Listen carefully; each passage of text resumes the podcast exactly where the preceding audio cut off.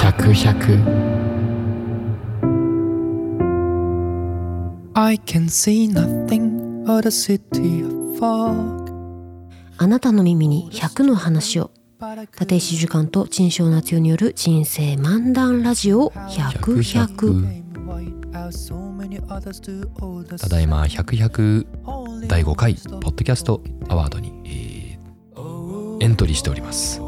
ぜひ皆様あー概要欄にある投票ページからあー100 100と入れて1票清き1票を入れていただければ大変大変嬉しく思います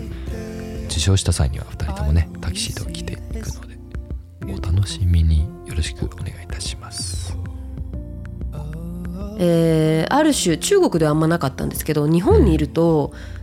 私のこの行動がすごいお酒飲まない人みたいにうんなっちゃってあのなんだろう例えば辛いもの食べれない人みたいなあーなんかみんなが頼んでるの遠慮されるみたいなのあるんですよはいはいはいはいそういうことじゃないみたいなうん、そううん自由意志でやってるかそらうねそうそう私はあのお茶が飲みたいから飲んでるだけであってみんなはジャブジャブ酔ってもらって問題なくてっていうのがなかなか伝わんないうん面倒くささっていうのはある、はいはいはい日は本いああ確かにえそれ中国の時はどうだったのえ中国人は人に興味ないんであんま誰のこともケアしないですまあ、飲みたいんだって飲めばっていう、私は私でみんなおのおのやってっ楽しくやるしみたいなて感じなんですよね、はいはいはい確かにねその場一座建立を目指して飲むもんねそうそう日本はね、それが1の扉ドラッグですね、はい一言で言えば2はじゃあ恋愛にしますか恋愛はいうん色恋でうん色恋沙汰例えばじゃあホストキャバクラもそうですけどああそういうことかあープライベートの色恋もそうですけど、あるよねはい、この辺もこの辺ってドラ1の扉よりちょっと重い気がしててはいはいはいはいむしろむしろうんなんかこう相手にのめり込むもしくはのめり込まれちゃう、そうだねとか、えーこうなんだろう束縛しちゃう DV しちゃう喧嘩してうまくいかないとか精神的ダメージとか、まあ、あとお金の貸し借りとかはいはいはいはいはい確かにねそうダメージが大きいですねダメージが大きいしこうメンタルに入り込むうんのがメンタルに入り込んでいくのが2の扉かなとうん2以降かなと。そうだね1はあくまでもこうね簡単まあ簡単ですよねそうね、まあ、アルコール依存症とかねなってきたらまた別だけどそうですねうんまあまあまあ外傷かなっていう感じなんですけどそう2以降はちょっと内傷になってきますんでうんうん確かに確かになんかあったいろいろありまし たよあった結果やっぱ冷静になりましたねそうですねはいそうですね結婚する時もすごい冷静だったしうんうんうんうんうんそうでもそれはいろんな経験してよかったなってめっちゃ思うじゃなきゃそこまで冷静になれなかったかもと思ううんうんはいはいはなんかこうやったらどうなんだろうこういう人に言ったらどうなんだろうって尽きないじゃないですかい、うんうん、色恋ってうんうんうんいくらでもハマれるだって10人トイレだから、そそうだね そうだね中二トイレだからねそうですよ何億回分ぐらいいけちゃうんですよそうそうだねそう切りないのでう、んうんまあ落ち着けてよかったなって思いますうんそれはまあまあいろいろあった中はいろいろあったとして、はいいわゆるこう男遊びみたいなことをやってた時期あったのうーん男遊び男遊びしようっていうモチベーションではしたことはないですよはいはいはあのまあ旗から見たら結果やってること一緒かもしれないですけどいなんかこうまあなんだろう複数人の男性とあそういうのはないですえ同時にってこと同時同に時付きま合うあとこと、同時期あどど同 時期に10人いってるみたいなにそうそうそうまあまあ付き合ってなくて もあでもそんななんか悪い気持ちではやってないんで、いはいそういう意味ではないですけどなんかそのなんだろうまあいろんな私にの場合はこういろんなタイプの人とお付き合いしたっていうのもあるし年齢もいろんなタイプの人とお付き合いしたっていうのがあるからなんかすごいはいはいはい経験になったな、あー年齢ねうん年齢年齢何です結構、えー何歳差マックスあでもマックス私は自分の中で親を超えないようにしてたんですよでもマイルーそルだう相当マイルールだったんですよマはいはいイルールっていうか、まあマイルールですね、うんうんうんうんうん私は結構どこまでも素敵に見えちゃうので、あのーまあ仮にじゃあはた20歳上でもってことやんねそう20と60とかへえその素敵な人って何歳までも素敵じゃないですうんか、うんうんだから私はどこまでも行けてしまうのでそうなんだ自分の中で大学の時になんか線を引いたんですよね親のお父父親の年齢超えないっていう、へえそうそそのなんかさあのまああるじゃないこうめっちゃ年上の男性とはい若い女性が結婚するとかさはいでまあまあまあ普通に聞くけどはい反対ってほとんど聞かないじゃないまあまあうんいいもうもちろんまあ少ないかもしれない外れ値はあるけど、うんうん加トちゃんみたいなカットちゃん加トちゃんみたいなあことですかそうカットちゃん年の差の男がそうそう上上では番あーあるけど反対はそんなになんだっけ女がめっちゃ上ってこと小柳ああはいはいはいはいはいあ逆番ねそうそうはあんまないな確かに少ないですねであれもう端的に単純にこう、もうこうその相手に性的魅力を感じるかどうかみたいなところだと思うんだけどうんそうだと思う男性が若い場合うはね、ん、そ特れはにやっぱねねだけどその60歳の仮にねうんおっちゃんにもまあそのダンディかっこいい知的とかあの、うん佇まい振る舞いとかっていう意味で惹かれるのはもう言うすごくわかるけど、うん性的にも惹かれるのでも大丈夫ですってだだってトニー・レオンにナンパされたら行くでしょトニー・レオン うんトニー・レオン知らないマジでちょっと待ってもう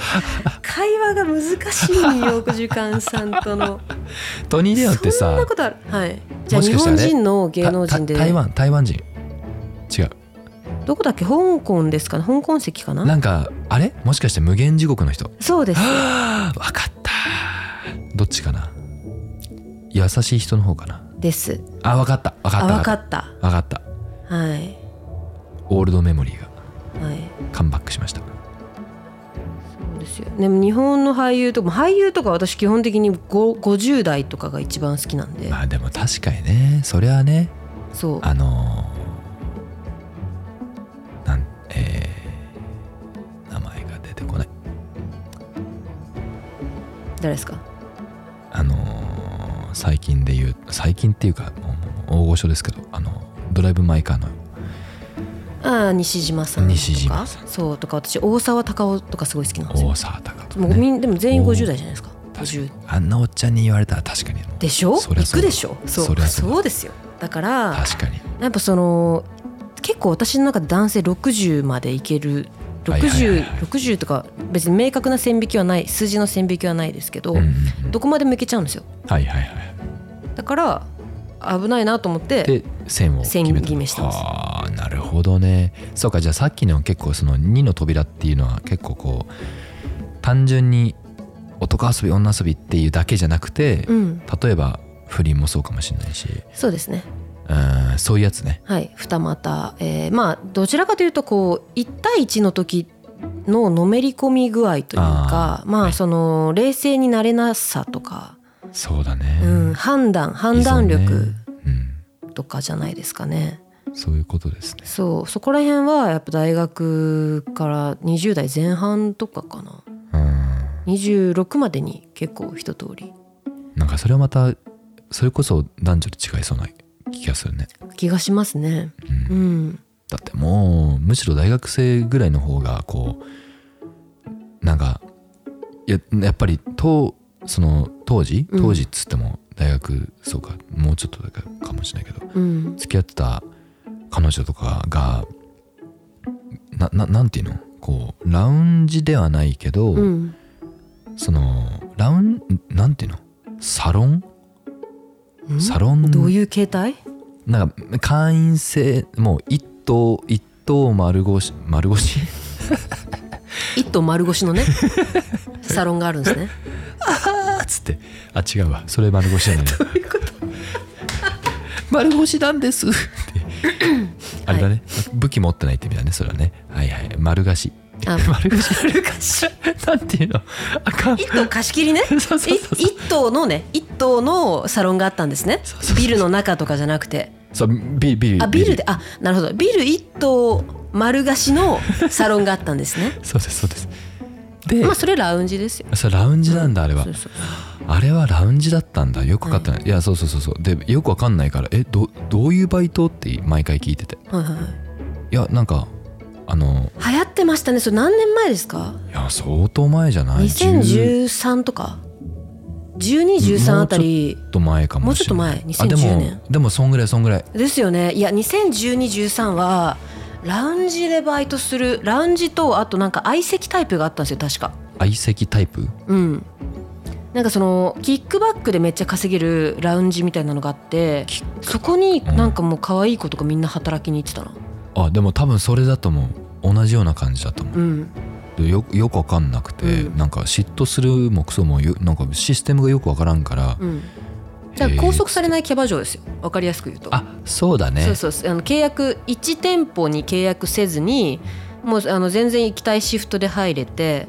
かつあのそお酒も別に飲まなくてよくうてそう触おり店的にとはかもないし美人さえ行ってくれれば男性客は来るからうん女性ただで男性はお金払うで男性を呼べば呼ぶほど女の子側にキックバックが行くっていう形態がいっぱいあるんですよ。へえへえそれだったのかな多分あそうそメンれバー制じゃあの3の扉はい風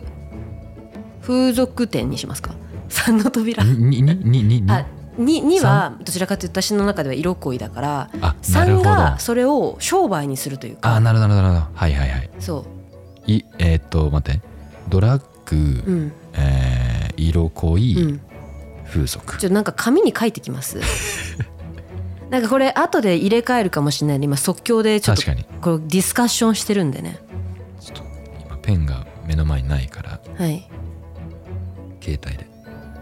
えー、フリーハンドで書けるはいこれあのまあそうっすねこれもあの私は大えーっ、とね大高校の頃やってる子はいなかったな私の周りは、まあ、はいはいはい中国いたからかもしれないけど、大学入ってからはあのーあらゆる店に私も行ったんですよはいえどういう意味アテンドではいはいはいああはいはいはいはいいなんかはいはいはい行ってそれこそえっ、と一般的な一般的本当に一般的な ママがいるような飲み屋からうんうんキャバクラからそういうラウンジからはいはいはえっ、と銀座のホステスさんとかお姉さんみたいないお店うんうんうんからあとはもうその先のこう本番行為までするようなお店とかまで、うんうん全部見たんですよ大学の時にすアテンドってまあまあ一緒に行って、そうです、うんうん、まあ、私がお店に連れていくというよりかは、まあ、ついていくみたいなうんうんうんうん感じで、うんうんうんあのー芸能の仕事をしてたからかもしれないんうんではいすけはど、い中国時代ねそうですそうですんんん二十歳から23はまいはいではい3年間、そのれは3いい年間で全部見たん ですよ勉強全部見たんだそしうかだもから、うん、うん、中国いろいろありそう中国もすんごいし、うん中国と日本両方ですかねはいはいはいいやすごいねそれはすごい経験だねそうしかもバブル前の中国はいはいはいはいはいですけど、まあ、バブル私の中で中国バブルは2014から201545677うんの4年間かな。で私の大学時代は20101189101112とかなんでうんうんうんうんうんうんちょっとバブル前夜みたいなはいはいはい時期にそれを全部見てなんかこうこういうところで働く女性はこういうマインドセットはいだったりとか、ここに来る男性はこういうマインドセットだったりとか、そのなんだろうここでの男女の関係はこういうものはいはいはいはいこのお店はこのパターンみたいなのを体系化して体自分ら体系化できたんですよ頭の中で、うんデでータもベースがこれはねなかなかできない経験かもしれないうん特にねね本当にしかも若い2023、うんうんうんうん、そうでやっぱすごいなんかやっぱ脳みそに雷が落ちるような感覚でしたよ初めて二十歳ぐらいの時にそれ全部見た時は確かに確かにそういや衝撃で、まあ、え最初覚えてる最初って一番一番最初は上海のうん日本人から来たお客さんを連れて行ってたんですけど上海の最大手の当時のキャバクラうんうんうんで、えっとまあ、男性客が入ると女性が、まあ、ロビーロビーがあってまずロビーの奥にカラオケボックスみたいな部屋がいっぱいあるんですよ。うんはいはいはいはいでさあのお店に入ると女性がもうあと大げさじゃないんですけど4 5 0人並ぶんですよ。はいはいはいはいはい100人はいなかったな100人はいないけど4 5 0人は並ぶんですよそのはいは10いはい人が45列並んでてはいはいはいはいでどれがいいですかって選ぶんですあよ。番号ついてんでしょそうはいはいはいはいお知ってますね知ってる知ってるあ そうなんタイにそういうやつがある、あーそうそうそううん中国は知らなかったけど、うんうんでそれでまあなんか選んピックアップして部屋に連れていくんですけど衝撃的よねそれはそれが私が二十歳の時のもうしびれ、うんびっくりした痺れもうおったまげたよこの、うんなんだこれと思ってなんだこれってなるよもうねなったなったあで私もピックアップして一人あ なんでやねそうさせていただいてんなんでって感楽しじくおしゃべりしてたんですけど、はいはいはいそう普通に、まあ向こうからしたらねうんラッキーって感じだよねうんあそうですねいやいやどうでしょうだって私からたたくさんお金はもらえないですよそっかー、確かに全然ラッキーじゃないかもなんなだらってあの子たちは覚悟して働いてんすから確かに確かあにの特に、えっとバブル前夜の中国のキャバクラっていうのは子供がいて支えてるシングルマザーとかめっちゃ多かったんではすよ、いはいはいはいなるほどねだから本当に本当にこう身を売ってこう稼ぐみたいな子が多くて、まあ、そういう話もしたし、うんなんかその当時流行ってたのはあの外国人客から iPhone 買ってもらうっていうのが流行ってたんですけど外国人客から iPhone を買ってもらうそうあの太客から iPhone を買ってもらうっていうのがえなんどかういうこと2010年のうんうんなんか上海キャバクラ時代に流行っててなんかそれみんな最新機種持ってましたね最新機種例えば何もらったの何々さんに iPhone もらったの iPhone10 もらったのみたいなちょっと iPhone 何だったか忘れたけどうんそういう会話をしてへえ不思議面白いねそれた で私もまあなんか初めてのそのお店だったからう、んえなんかバックヤード行き行ってみたいですみたいな感じで、うんなんかすごいバックヤード行ってうんあ私もその服着たいですとか言って服借りて なんかあの服着て、うあのキャバ側として座って遊んでたりとかしてましたん結構いろいろやってんねはい、面白いね楽しかったです。でその時もそのバックヤードい行ったあの全員タバコ吸ってる殺伐とした景色とか、はいはいはいはいもうマジで忘れられないですもんもう脳裏うん脳裏にうん焼き付くってこういうことかっていう、はいはいはいはいいまだにもう衝撃、うんはいですよ。で全員なんか悪口とか、はいはいなんか人生のなんか今月いくらとかなんかいやー表表で話してたき綺麗なお姉さんたちじゃないみたいな、そううんよくねドラマとかでそういうの出てくるけどそれを本当にそんなんだったん だ見たんすよあ肉眼で すごい体験でしたでもまあありがたいですよねそれを見見れてーはいはいはいそう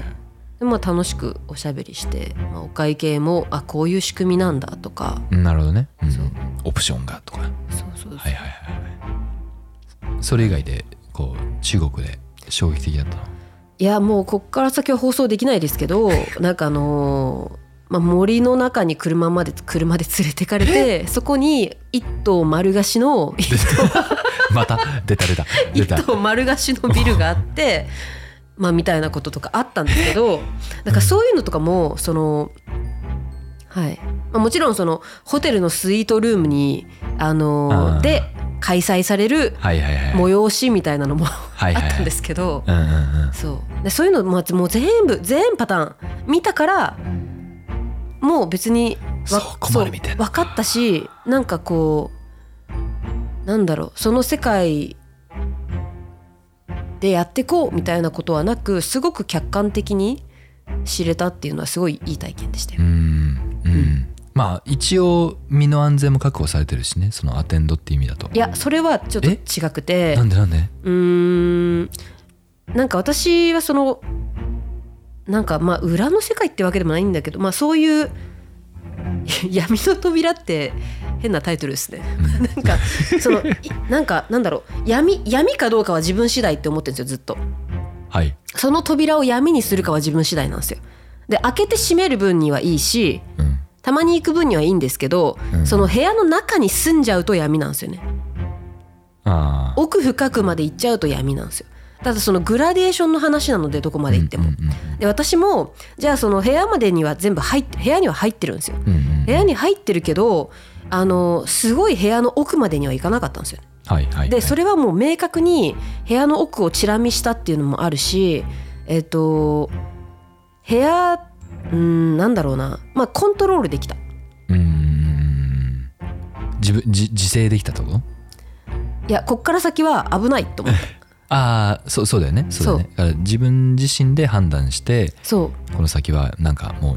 感覚的に匂い的にやべえっつってそうです、んそういうしそのことをなりわいにしてる人の中でもほ全然ホワイトの人もいればもう闇みたいな人もいるじゃないですか、はいはいはいいますいます表社会じゃない人もいるあ明しらかにねそういうのもやっぱりみんな名札に書いてるわけじゃないんですよそうだねそう感覚だよねそうな名札には書いてないからその行動とか顔の表情とかもう人物でわかるわかる、見るしかないんですようん、しかもわかるよねわかるもう明らなんだこの人このえなんか目つきやばみたいなあるよねそう大体わかるから、んまあ、分かった上でその人とは深く仲良くならないとかっていうのは結構自分次第でそそうだねうんうん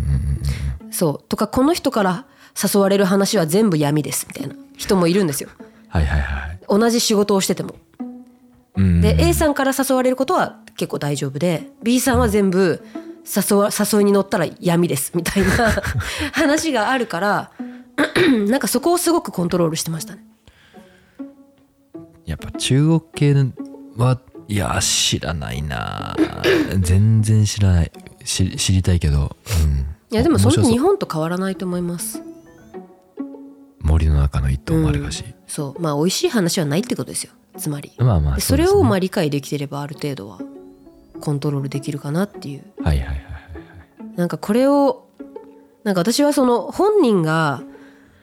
あの目的を見失わないとか明確なそのミッションがあるとかだったら全然いいと思ってて例えばじゃあそのとにかくまとまったお金が今欲しいっていう人はもう頑張って働けばいいし、そうなんかそれをそれをやってる自分が一番生き生きしてるんだったらそれをやればいいいいと思うんですよね。うんうんただじゃあ同じじゃあなんだろう風俗嬢だって言っちゃいますけど同じ風俗嬢でもあのーなんかこう完全に闇落ちしてない人と闇落ちしてる人ってやっぱ2パターンいると思って、うんはいはいはいあいろいろあってきた結果うんそうそれってなんかもうお己次第だなって本当に思うんですよ。うんうんうんうんうんそういや間違いないと思うそう結果的にねだからねなりわいじゃないっていうとこですね。つまりそうだね闇の扉を話してきたけどはい、お深みに落ちるかどうかはーうんっ自分次第っていうていうことだねとこですよ。まさにあの闇なので触らなければ扉がそこにあることなんて分かんないしそうでもあるし、覗くぐらいはいいんじゃないかな。うんうん覗いたら帰ってこいよっていううん、そうだねそう闇の扉ねそうそこでじゃあ例えばすごい借金作っちゃったりとかすごい悪いドラッグにはまったりとかう、んうんもうその自分が自分じゃなくなっていくような環境に追いやられちゃう